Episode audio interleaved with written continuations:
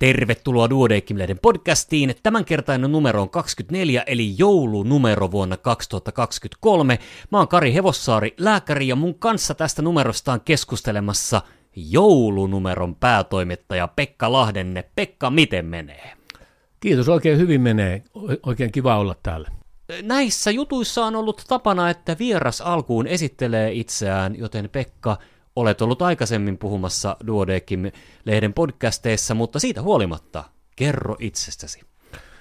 Joo, mä oon lastenlääkäri taustaltani ja ollut pitkään töissä HUSissa edelleenkin vielä.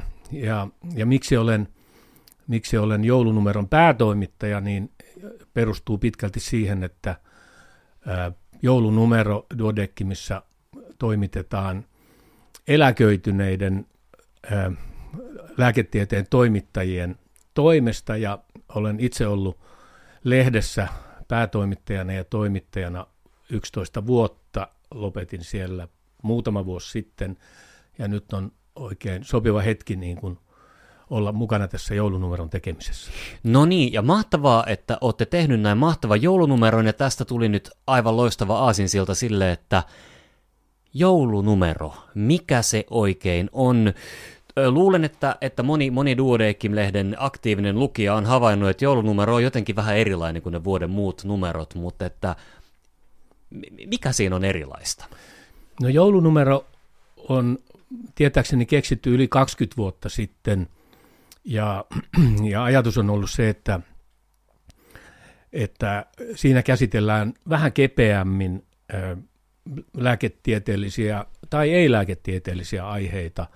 Valitaan jokin, jokin teema, se voi olla yhteiskunnallinen teema tai, tai mitä tahansa, ja sitten äh, joulunumeroon kootaan kirjoittajia, jotka tyypillisesti ei välttämättä olekaan lääkärikirjoittajia niin kuin kaikissa muissa numeroissa, vaan, vaan, vaan mielellään niin kaikilta yhteiskunnallisilta aloilta, ja, ja, ja, ja sillä tavalla niin kuin joulunumero muodostaa ehkä vähän semmoisen joululukemiston kaikille jäsenille.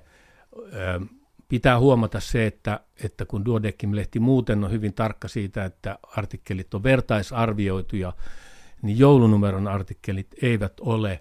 Joulunumeron toimituskunta, joka, joka koostuu, niin kuin sanottu, jo aiemmin lehden toimituksessa olleista toimittajista, niin kyllä arvioi ja kommentoi näitä artikkeleita, mutta varsinaista vertaisarvioita niissä ei ole.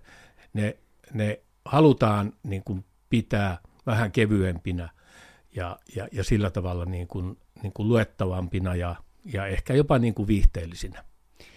Ja joulunumeron tekemiseen liittyy tällainen ihana, ihana salamyhkäisyys ja ikään kuin varjotoimitus, että sitähän niin kuin te ette tee sitä tuossa niin kuin kuukautta, kuukautta ennen joulua, vaan sitähän siis työstetään hyvin pitkä aika, mutta et sitten tämä niin kuin Duodecim-lehden varsinainen päätoimittaja ja muutenkaan niin kuin toimitus ei hirveän paljon tiedä, että mitä joulunumerossa tulee tapahtumaan. Joo, tarkoitus on, että se jopa aihepiiri pidetään salassa mahdollisimman pitkään, mutta joulunumeron toimittaminen alkaa kyllä jo tammikuussa. Silloin lähdetään ideoimaan sitä aihepiiriä, josta, niin kuin, josta niitä juttuja halutaan sitten saada joulunumeroon. Ja, ja yleensä käy niin, että, että ennen kesälomia niin, niin aihepiirit on kyllä jo koossa ja ehkä otsikotkin, ja kirjoituksia aletaan saada sitten kesän jälkeen. Ja, ja sitten näitä kirjoituksia toimitetaan ää, siinä syksyn aikana, ja jossakin kohtaa paljastetaan myös varsinaiselle lehden päätoimittajalle, että mistä aihepiiristä t- tämänvuotinen ää, joulunumero tehdään. Viimeistään siinä vaiheessa, kun lehti kolahtaa postiluukusta päätoimittajalle. Näin se on jo. Yleensä halutaan kuitenkin ehkä välttää niin kuin suuria yllätyksiä, ja, ja tota, päätoimittaja saa tiedon kyllä etukäteen. Itsekin tiedän, kun, kun olin kymmenkunta vuotta sitten muutamia vuosia päätoimittajana. Pekka, mikä on tämänvuotinen teema? Tämän vuoden teema on kulttuuri, hyvinvointi ja terveys. Erinomainen teema, ja täällä on aivan mahtavia artikkeleita, ja me ollaan niistä valikoitu muutamia, joita me esitellään ja avataan hiukan, mutta on mahdotonta yhdessä podcastissa käsitellä koko lehden sisältöä. Nyt me ei kerrota enempää, että mitä artikkeleita on tulossa, vaan lähdetään kahlaamaan lehteä läpi. Näin tehdään.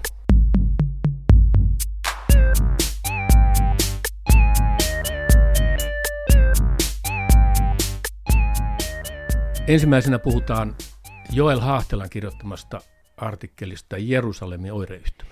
Ja tämä on mielenkiintoinen artikkeli tämäkin. Miten, Pekka, päädyit nostamaan tämän esiin? No tässä oli semmoinen historia, että, että samoihin aikoihin äh, itse asiassa äh, silmiini osui Joel Haahtelan kirjoittama uusi kirja. Joo.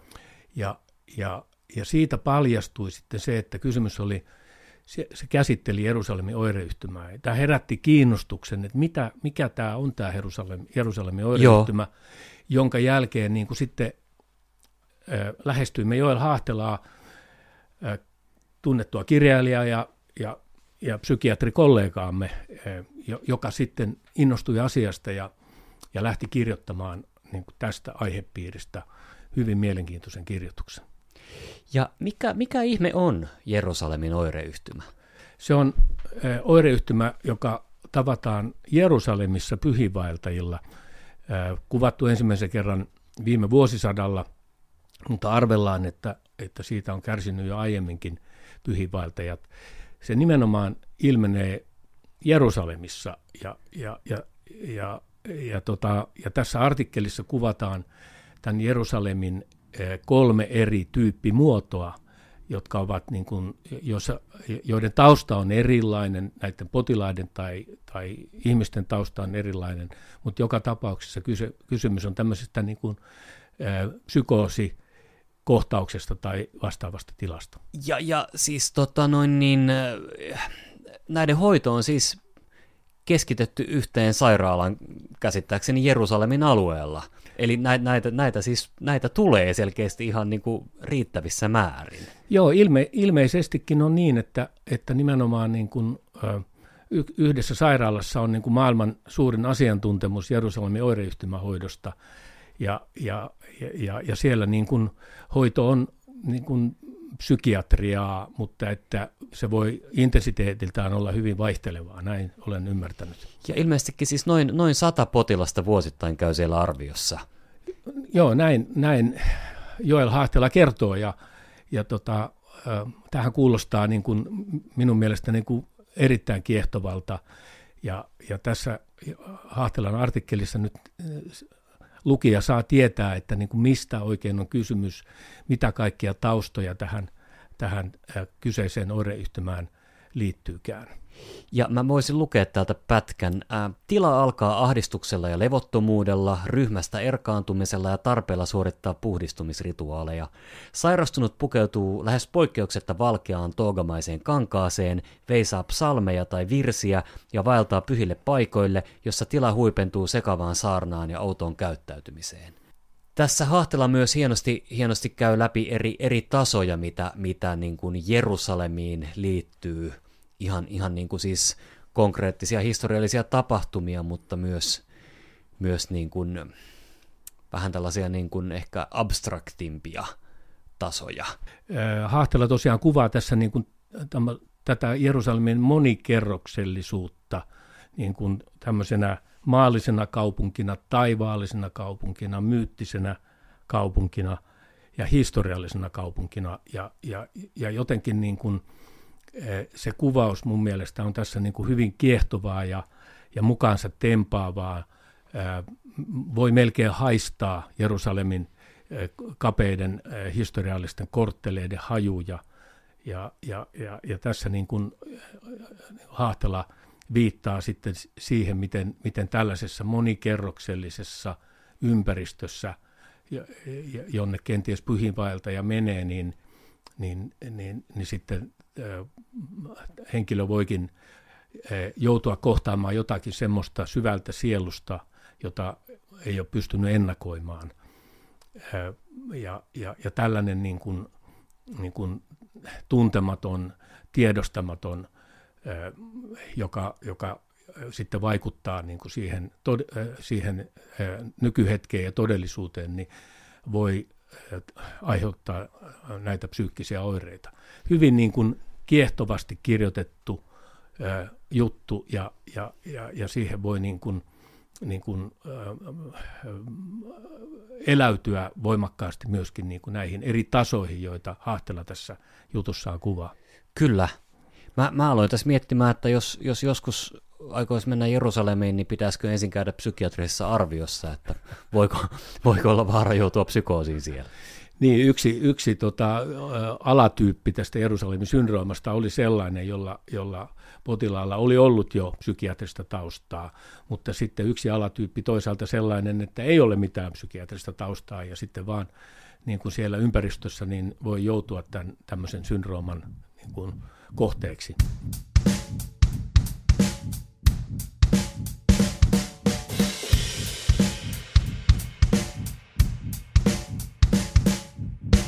Sitten mä halusin nostaa Kimmo Kontulan ja Lauri Saarelan kirjoittaman artikkelin Jussi Lehtosen työ Kansallisteatterissa avaa ovia ja ravistelee instituutioita, tai siis enemmänkin tämä on haastattelu kuin, kuin sinänsä mikään, mikään artikkeli. Jussi Lehtonen on siis näyttelijä ja myöskin ohjaaja, joka tota, on, on Suomen Kansallisteatterissa näytellyt viime vuosituhannelta. Hän on siis aloittanut vierailevana näyttelijänä siellä vuonna yhdeksäntoista yhdeksänkymmentäkahdeksan ja hänet on kiinnitetty vuonna kaksituhattakaksi. Ja hän on pyrkinyt jalkauttamaan teatteria sellaisten joukkojen pariin, jotka ei välttämättä teatteriin mene tai pääse. Ja tämä on arvokasta työtä, josta tota, hän on saanut Duodecimin kulttuuripalkinnon vuonna kaksituhattaseitsemän ja vuonna kaksituhattaviisitoista hän väitteli teatteritaiteen tohtoriksi aiheesta Elämäntunto näyttelijä kohtaa hoitolaitosyleisön. Tota, Kansallisteatteriin on vuonna kaksikymmentäkaksi perustettu yhteisöt ja osallisuusosasto, jota Jussi Lehtonen johtaa. Tämä, tämä koostuu kiertueen näyttämöstä, nuorten Kansallisteatterista ja Kansallisteatterin yleisötyöstä, mutta että niin kuin Lehtonen on, on, on niin kuin ollut mukana rakentamassa tätä toimintaa Kansallisteatteriin jo tuolta ihan siis kaksituhattaluvun alusta. Ja ilmeisestikin niin kuin tämmöisen vaikuttamisensa juuret on, on tota kaksituhattaluvun alussa Pro Lapinlahti liikkeessä, joka on, on pyrkinyt siihen, että Helsingissä sijaitseva Lapinlahden mielisairaala-alue olisi säilynyt tota, mielenterveystyön käytössä eikä menisi kiinteistöjalostukseen, Lehtosen sanojen mukaan. Ja no, nykyään tilanne on sellainen, että siellä ei ole enää mielisairaalaa, mutta eipä ole kiinteistöä jalostettukaan. Itse asiassa siellä on ihan aktiivista, aktiivista, tota, aktiivista toimintaa ja tällaista ikään kuin ruohonjuuritason kansalais, kansalaistoimintaa, mutta että siellä, siellä niin kuin Lehtonen sai kipinän, kipinän siihen, että pyrittäisiin pyrittäisi viemään teatteria paikkoihin, missä sitä tavallisesti ei, ei ole saatavilla. Joo, tämä on niin kuin tärkeä, äh, tärkeä havainto ja Ja hyvin niin kuin arvokasta työtä, mitä Jussi Lehtonen on, on tehnyt, ikään kuin ravistellut instituutioita, teatteri-instituutioita ja, tota, ja vienyt näitä teatteriesityksiä esimerkiksi vankiloihin ja hoitolaitoksiin ja, ja jopa TUVA-luokkiin, eli tämmöiseen tutkintokoulutukseen. Niin, TUVA, tuva on tämä niin kuin ikään kuin kymppiluokan korvikkeeksi tullut, kun nykyään on oppivelvollisuus kahdeksaantoista vuoteen, ja sitten on näitä nuoria, jotka ei joko pääse haluamaansa lukioon, ei tiedä mihin haluaa mennä, ei pääse haluamaansa ammatilliseen koulutukseen, niin TUVA on ikään kuin, niin kuin paikka, jossa hankitaan lisää taitoja, ja vähän niin kuin pohditaan, että mitä, mitäs mä oikein elämälläni nyt meinaan tehdä. Joo, ja tässä haastattelussa samasta aihepiiristä mainitaan muun muassa niin kuin maahanmuuttajia, jotka, joista nuorista niin kuin jo, jostakin kohortista merkittävä osa niin kuin on, on löytänyt paikkansa suomalaisessa yhteiskunnassa taiteen kautta, joka on, niin kuin, kuulostaa niin kuin aivan erinomaiselta, että, että on löytynyt niitä kanavia, miten integroitua suomalaiseen yhteiskuntaan, joka on, on tuntunut sitten kovin vieraalta mistä hyvänsä syystä. Kyllä. Heillä, heillä oli siis äh, Kansallisteatterin kiertuen näyttämön kanssa tällainen toinen kotiprojekti vuosina kaksituhattakuusitoista seitsemäntoista. Ja tota, tämä koostui ö, pakolaisina Suomeen tulleista ammattitaiteilijoista ja sitten Kansiksen työskentelevistä ammattitaiteilijoista. Ja sitten siinä oli myös kuoro, johon pääsi kaikki halukkaat pakolaistaustaiset ihmiset, ja nuoria oli paljon. Ja il- ilmeisestikin nyt, nyt sitten en ole ihan varma, että oliko, oliko yksi niin kuin tässä esityksessä mukana, mukana olleista nuorista ensimmäinen tota noin, niin teatterikorkean opiskelija, jonka peruskoulu on suoritettu niin, että tota, suomi tai ruotsi ei olisi ykköskielenä. Joo, niin tässä haastattelussa kerrotaan. Se on niin kuin aika mielenkiintoista. Ää, tässä nyt ehkä mennään tämmöiseen niin kuin maahanmuuttokeskusteluun, mm. mutta mikäpä siinä. Ää, minusta niin kuin, niin kuin hieno avaus tavallaan, että on löydetty ää, taiteesta, kulttuurista ää, niitä kanavia ja väyliä, jolla, jolla niin kuin maahanmuuttajia niin kuin voidaan niin kuin myöskin integroida. Kyllä. Ehkä on ajateltu niin kuin, niin kuin maahanmuuttajatyöhön niin kuin te- teeman alla, että, et, et, että se on sitä jotakin hyvin tavanomaista, niin sanottua tavanomaista työtä, mutta miksipä ei niin kuin kulttuurityö ja taiteen harrastaminen niin kuin oli, olisi vähintään yhtä arvokasta, ja samalla se voisi ajatella, että, että, että me saadaan niin kuin lisää kulttuurikokemuksia Suomen kulttuuriin niitä maahanmuuttajien mukana. Juurikin näin, juurikin näin, että se, se ei niin kuin uhkaa meidän kulttuuria, vaan tarjoaa mahdollisuuden laajentaa meidän kulttuuria, rikastuttaa meidän mm. kulttuuria. Tota, Lehtonen on ollut myös mukana viemässä siis teatteria vankiloihin ja toisaalta tehnyt, tehnyt esityksiä vapautuneiden vankien kanssa.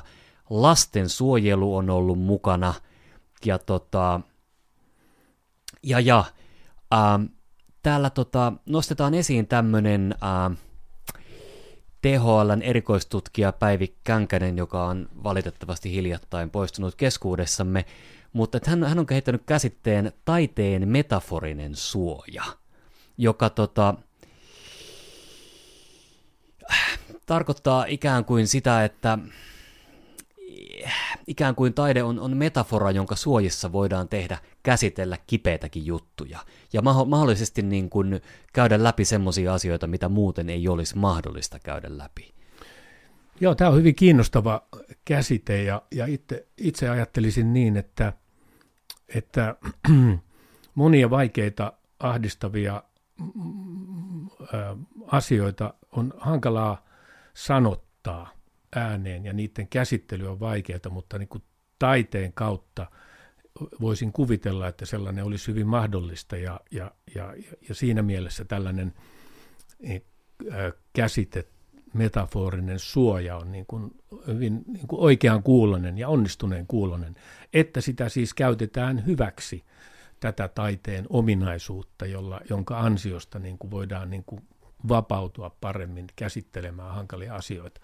Varmaankin on riippuvainen taiteen muodosta ja, ja, ja tot, totta kai aina henkilöistä, mutta että,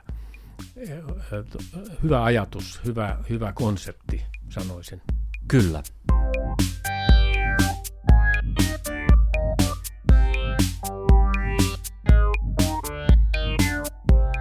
Jatketaan hyvin, hyvin samanlaisessa teemassa. Katinka Tuiskun ja Mia Hollin kirjoittama Kuvat terapiana, joka taas sitten tota,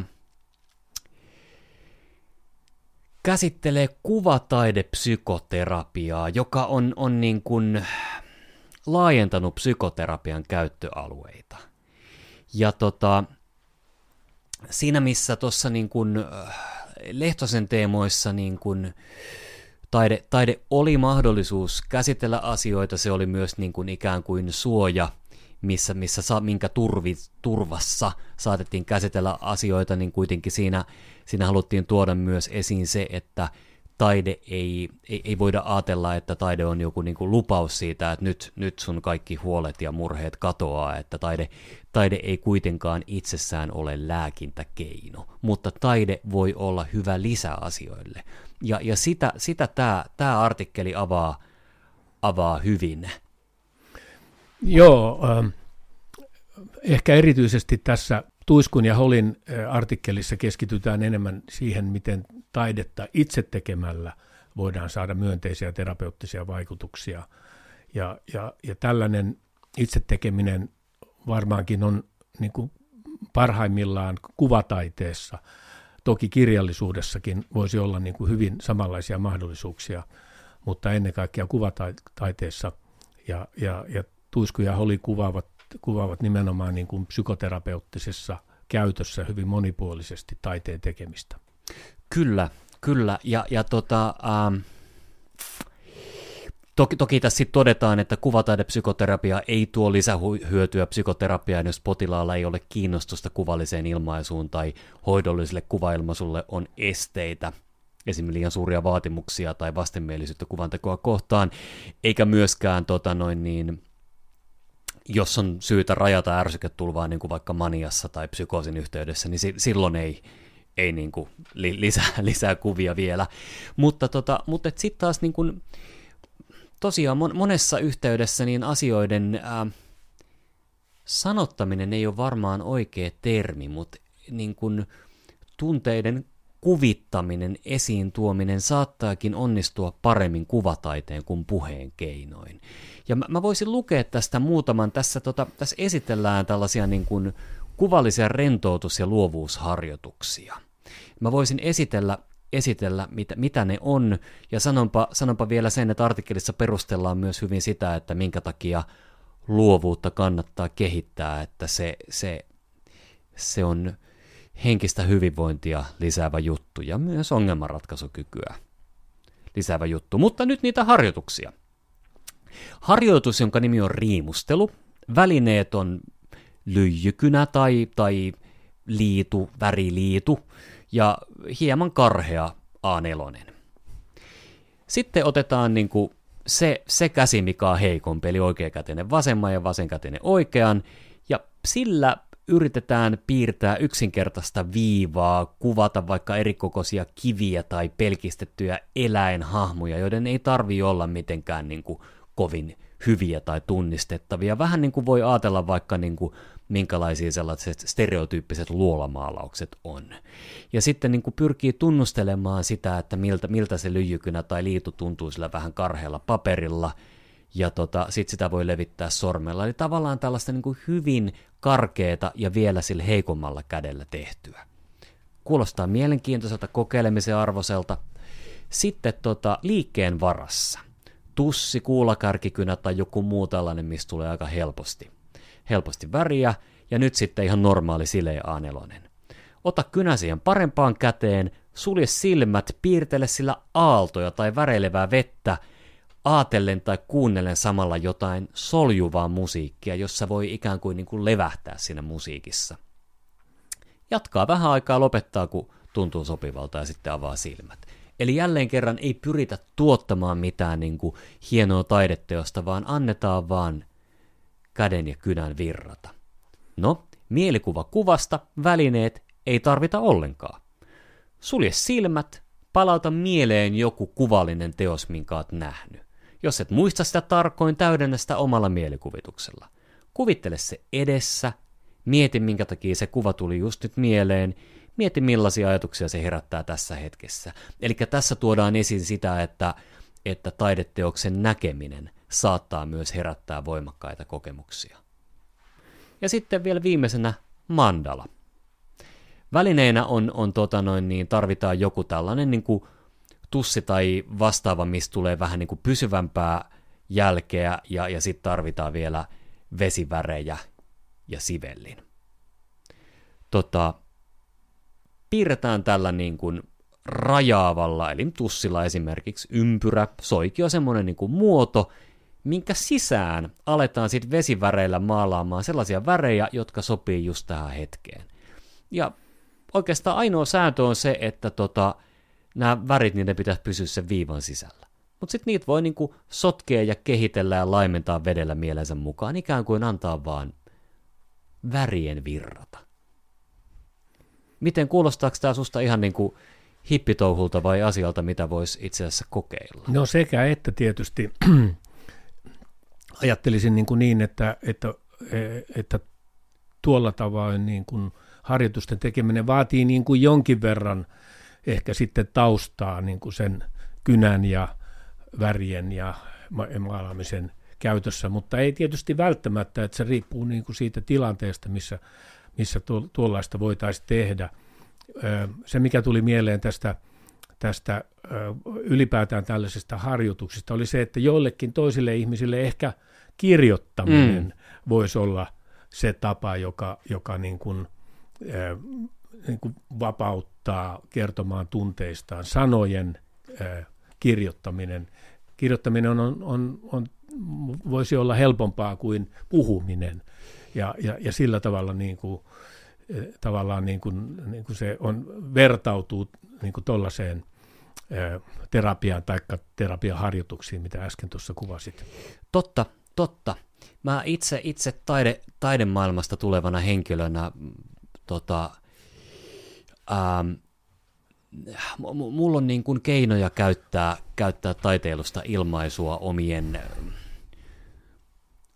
omien vaikeiden hetkien käsittelyyn. En, en tarkoita sitä, että mä tekisin monologiesityksen siitä, että musta tuntuu pahalta, vaan en enemmän sitä, että, että kun, kun on vaikka raskas päivä, niin mä saatan istuttaa pianon ääreen, pianon ääreen ja alkaa vaan soittamaan. Mä en pyri soittamaan mitään kappaletta, mä pyrin vaan soittamaan koskettimia.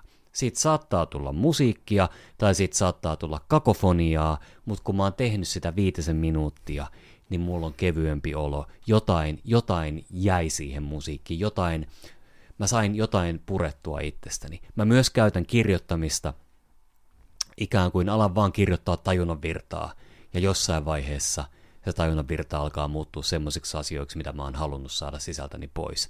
Mutta että mä oon, mä oon, mä oon käynyt tota, kalliin koulutuksen teatterikorkeassa, missä on, missä on tota, noin niin opeteltu sitä, että ikään kuin avataan luovuutta, ja on, on, tota, on ollut paljon erilaisissa taiteellisissa projekteissa mukana, mutta mä, mä, en, mä en näkisi, että tämmöistä tarvitaan siihen taustalle, vaan että kuka tahansa meistä pystyy varsin vähäisellä treenauksella saavuttaa sellaisen tilan, jossa saa niin kuin itsestään, itsestään niin kuin purettua erilaisia kokemuksia ja tunteita. Ja se, se voi olla kirjoittaminen, tai sitten se voi olla tällainen piirtäminen, tai musiikki, tai vaikka, vaikka liike. Mutta ehkä ennen kaikkea se, mitä siihen tarvitaan, niin on, on rohkeus kokeilla ja heittäytyä, joku semmoinen ympäristö, joka sallii sen. Joo, varmasti niin, että ehkä, ehkä niin kuin tämmöinen, tällainen taiteen kautta ö, harjoitteleminen ei ole kovin luontaista. Sitä ei ehkä opeteta peruskoulussa niin kaikille. Ehkä pitäisi. Niin, ehkä pitäisi niin, että, että, että tietylle ihmisryhmälle, tietyllä tavalla orientoituneelle, tietynlaisille persoonallisuuksille varmaan niin kuin soveltuu paremmin. Voi olla, että semmoinen itse tekeminen tai siihen ryhtyminen on, on, on se vaikeus, että pitäisi löytää se ympäristö, jossa niin voisi tehdä. Ja sitten toisaalta voisi ajatella ehkä niinkin, että, että, että jos pyrkimyksenä on jotenkin niin kuin hakea rentoutusta tai helpotusta jollekin hankalille tilanteille tai tuntemukselle, niin sitten sellainen taiteen harrastaminen, jossa mennään katsomaan, mennään kuulemaan, me mennään vaikka elokuviin, taidenäyttelyyn ja keskitytään siihen, niin voi olla, voisi olla niin kuin jo ihan hyvä alku niin kuin tällaiselle niin kuin joka miehen niin kuin taiteen käyttämiselle rentoutukseen. Kyllä, kyllä, kyllä juuri näin. Eli, eli siis kannustamme, kannustamme kuulijoita altistamaan itseään taiteelle kaikissa muodoissa. Ja ehkä myös varoituksen sana. Joskus taiteesta voi tulla paha mieli, mutta se ei tarkoita sitä, että se taideteos olisi huono.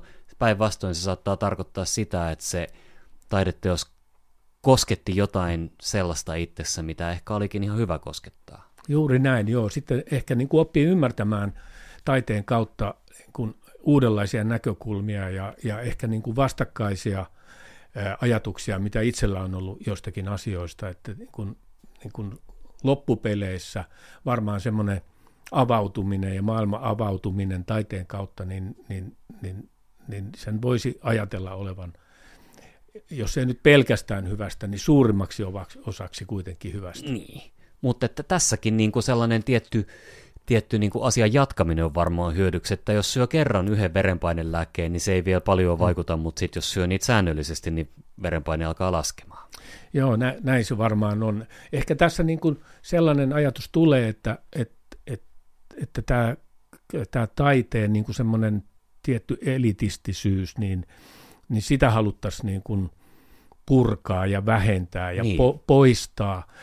Monet tämän joulunumeron jutuistakin niin kuin itse asiassa viittaa pitkälti siihen, että, tai, tai sanovat jopa niin, että, että, että tämmöinen taiteen harrastamisen pitäisi kuulua kaikille, pitäisi olla niin kuin ihmisoikeus harrastaa omalla tavallaan taidetta ja, ja päästä siitä nauttimaan ja saada, saada niitä hyvinvointia ja terveyshyötyjä, joita, joita sitten kuitenkin ihan tutkitustikin on olemassa taiteen harrastamisesta. Erittäin hyvin sanottu.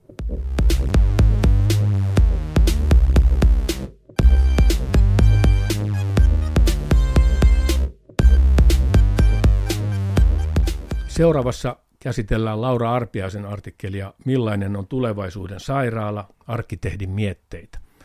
Laura Arpiainen on Aalto-yliopiston terveys- ja hyvinvointiarkkitehtuuriprofessori ja kuvaa tässä artikkelissaan sitä, mitä kaikkia eri näkökulmia on otettava huomioon silloin, kun suunnitellaan sairaaloita. Artikkelissa kuvataan ei niinkään niin kuin pelkästään arkkitehtuurikysymyksiä, vaan, vaan sitä, että minkälainen ja mikä on lopulta sairaala tulevaisuudessa. Onko, onko siellä teho-osastoa vai onko se hoivakoti vai onko siellä kaikkea siltä väliltä? Ja ymmärrän, Pekka, että tämä artikkeli on, on sua kiinnostanut, koska tuossa muutama vuosi sitten niin lähes omin käsin rakensit Helsinkiin uuden lastensairaalan. No ei nyt aivan, mutta, mutta olin tosiaan vastuullisena ää, vetämässä uuden lastensairaalan toiminnallista suunnittelua usean vuoden ajan, ja, ja, ja siinä työssä niin kuin pääasiallisina työkavereina päivittäin olivat mm. arkkitehdit ja insinöörit, jo, jolloin opin niin kuin hyvinkin paljon sitä, että mitä sairaalasuunnittelussa on otettava huomioon. Ja, ja, ja siitä nyt sitten lopulta muodostui mun lääkäriurallekin vähän niin kuin uusi ammatti. Joo. Viimeisiksi vuosiksi. Susta tuli sellainen niin kuin rakennuslääkäri. Joo, rakennus, äh, joo, rakentamisen erikoislääkäri. Näin, näin voisi sanoa, tai ehkä voisi sanoa, että sairaalasuunnittelun ja sairaalarakentamisen erikoislääkäri. Ja, ja tämä on hieno tämä artikkeli, koska siis tämä, tämä avaa niin kuin sairaalasuunnitteluun sellaisia, sellaisia näkökulmia ja näkökohtia, joita en, en, en mä ole ollut ainakaan osannut ajatella. Ja, ja myös ihan uusia, uusia termejä, kuten näyttöön perustuva suunnittelu, evidence-based design, E B D. Et, et sitä, sillä todella on väliä, miten sairaala suunnitellaan potilaiden hyvinvoinnin kannalta. Joo, kyllä ehdottomasti tämä evidence-based design on ollut sellaista arkkitehtuurin, ää, jos ei nyt valtavirtaa, niin nykypäivää jo, jo pidempään. Ja siellä niin kuin arkkitehtien joukoissa on tehty paljonkin enimmäkseen laadullista tutkimusta mm. siitä, että minkälainen suunnittelu ja mitkä näkökulmat ovat sellaisia, jotka edistää niin kuin parantavan ympäristön luomista. Ja, ja, ja tällaiset elementit on esimerkiksi luonnonvalo, näkymät ulos, Joo.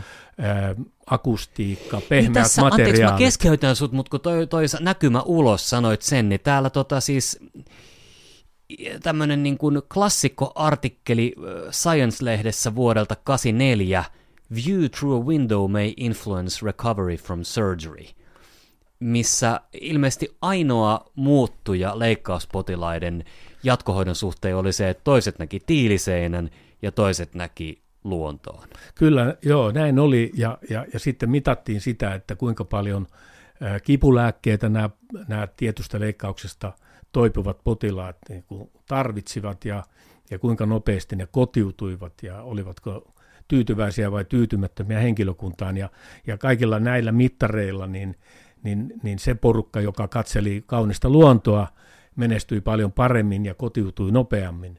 ja, ja, ja, ja, ja vaati vähemmän niin kuin kipulääkitystä. Tätä on pidetty aikamoisena todistusaineistona siitä, että ympäristöllä on merkitystä ää, niin, että että voitaisiin kai sanoa näin, että huono sairaalaympäristö ei ainakaan ole hyväksi, mutta, mutta miellyttävällä, parantavalla ympäristöllä on positiivisia vaikutuksia.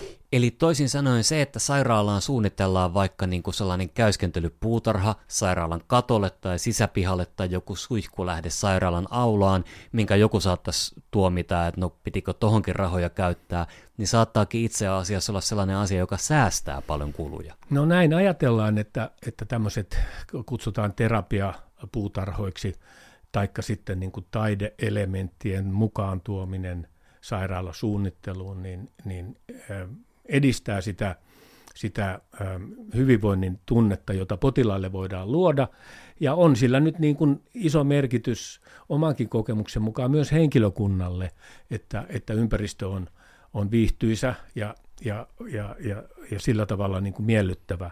Henkilökunnan niin kuin näkökulmathan on tällä hetkellä erityisen tärkeitä, Kyllä. halutaan luoda uusia sairaalatiloja, jossa, jotka edistää yhteisöllisyyttä ja, ja rentoutumista ja levähdystä niin kuin kiireisen työn keskellä.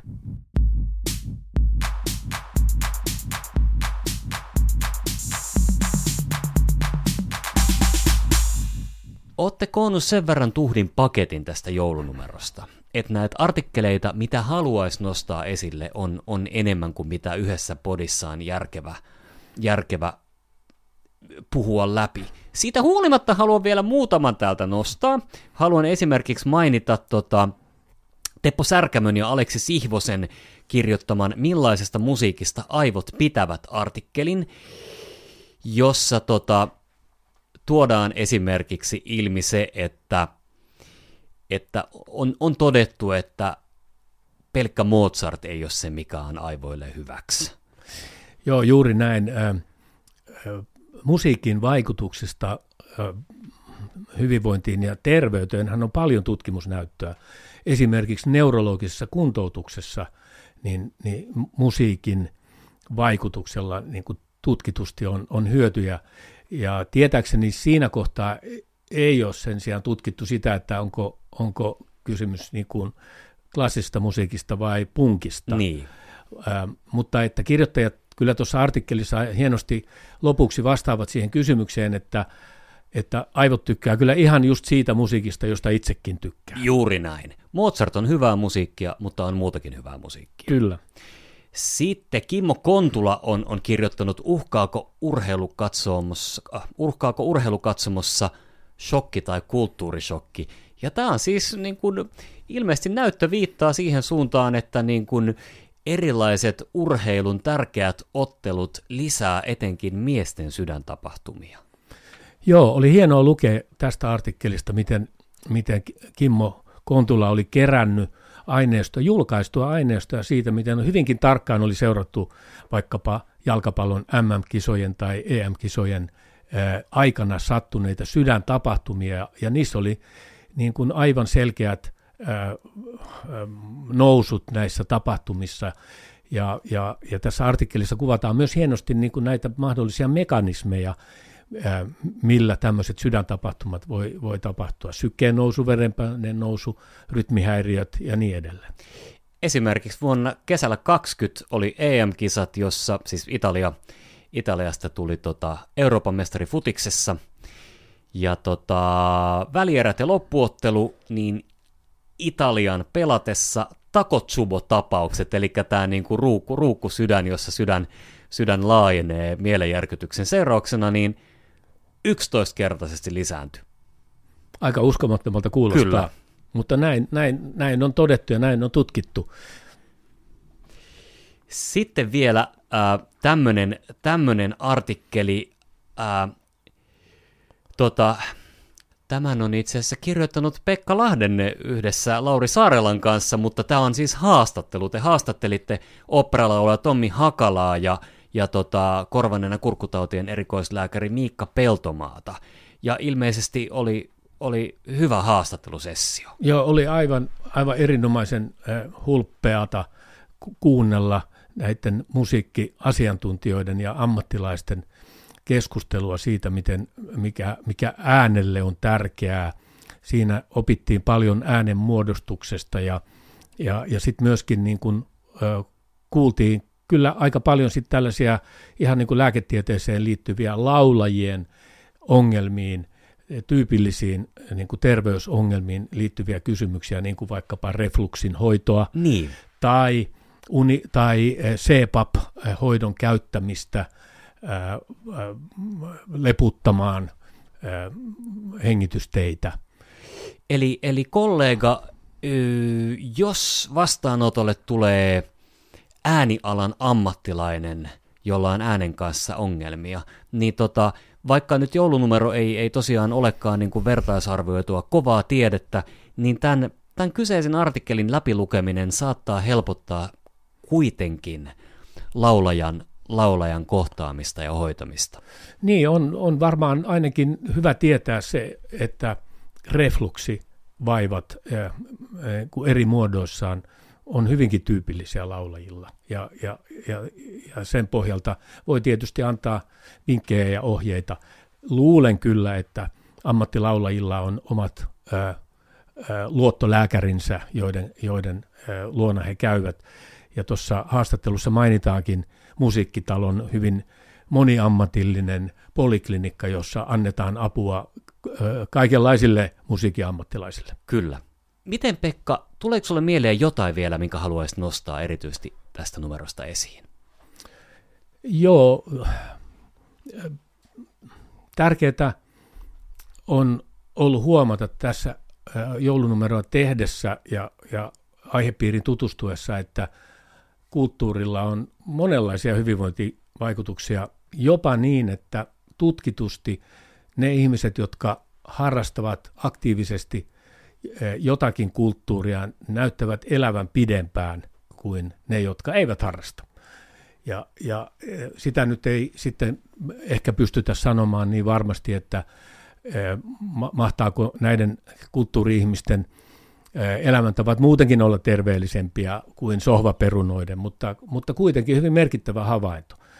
Ja, ja, ja sen takia niin kuin tässä lopuksi voisi sanoa sen, jota, jota myöskin opetus- ja kulttuuriministeriön työryhmän raportissakin on tältä vuodelta tehty ehdotus siitä, että, että lääkäri voisi määrätä ei ainoastaan lääkkeitä, vaan, vaan myöskin niin kuin liikuntareseptin tai kulttuurireseptin. Ja minusta tämä on aika hyvä ajatus, kyllä, jos ajatellaan sitä, että oikein valituille potilasryhmille, niin, niin tällaisesta interventiosta voisi olla vähintään yhtä paljon hyötyä kuin jostakin kokeellisesta lääkehoidosta, joita, joita niin kuin tiedämme hyvin, että käytetään herkästi liikaa.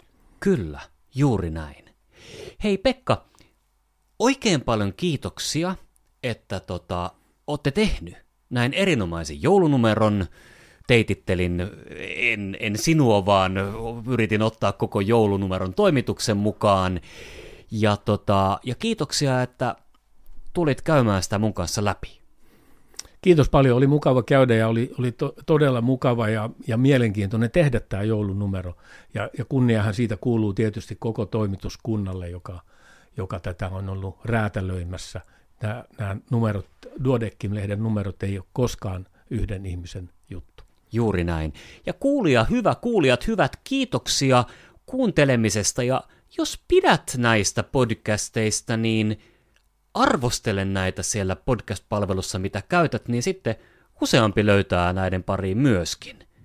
Ja nyt pidemmittä puheitta, oikein hyvää joulun aikaa. Moi moi!